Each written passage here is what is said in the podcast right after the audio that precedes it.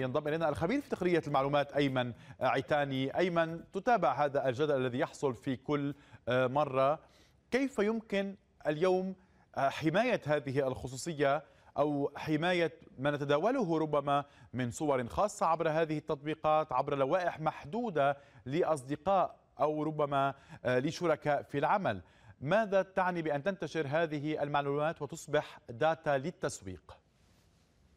هلا روبير نكون واضحين إنه الرسائل النصية والصور والفيديو هي مشفرة يعني واتساب وعائلة فيسبوك ما فينا نشوفوها من وراء التشفير بس في كثير معلومات عندهم اياها يعني مثلا بيعرفوا يعني حيلا رقم أنت مسيو أنت حافظه بالتليفون عندك واتساب بتعرفه.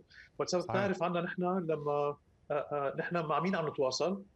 بيعرفوا أي ساعة نتواصل. عم نتواصل معهم بعد نص ليل في موضوع اشتياق أو لا عم نتواصل معهم بالنهار خلال الدوام. بيعرفوا هول هول الأشخاص نحن عم نحكي معهم هن مع مين عم يحكوا؟ هيدي كل المعلومات موجودة بواتساب وعم تتشارك مع عائلة فيسبوك، عائلة فيسبوك اللي هو التطبيق الأزرق وإنستغرام وواتساب. وهلأ هلأ المشكلة كمان روبير إنه الحل منه سهل. لأنه في الواحد يختار اليوم يتوقف عن استعمال الواتساب بس أصدقائنا عليه وشغلنا عليه وفي مؤسسات ثانية عليه فصعب إنه الواحد يتخلى اليوم بلحظة عن واتساب. طيب إلى أين يمكن أن تذهب هذه المعلومات؟ لم يتم يعني شرح مفصل عندما يلجأ فيسبوك في السنوات الماضية تابعنا ربما دعاوى قانونية ضخمة مع حكومات بشأن هذه المعلومات المتداولة أو حتى من يقف وراء هذه المعلومات من جهات تتصل بملفات أمنية ربما بهجمات إرهابية. اليوم الدخول إلى هذه الخصوصية ألا يكشف الفرد أيضا امنيا وهذا ما حصل في السابق في تجربة فيسبوك؟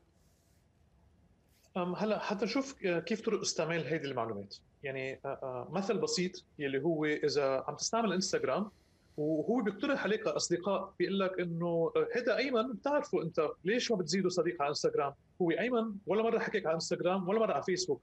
بس أنا وياك روبير عم نتواصل بواتساب فمرق هيدي المعلومة لإنستغرام ليقترح أنا كصديق عليك.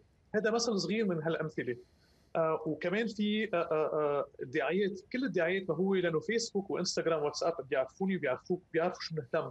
فبيعرفوا الدعايات اللي بتوصل لك غير الدعايات توصل لي ليكون في مردود أكبر من هذا الموضوع.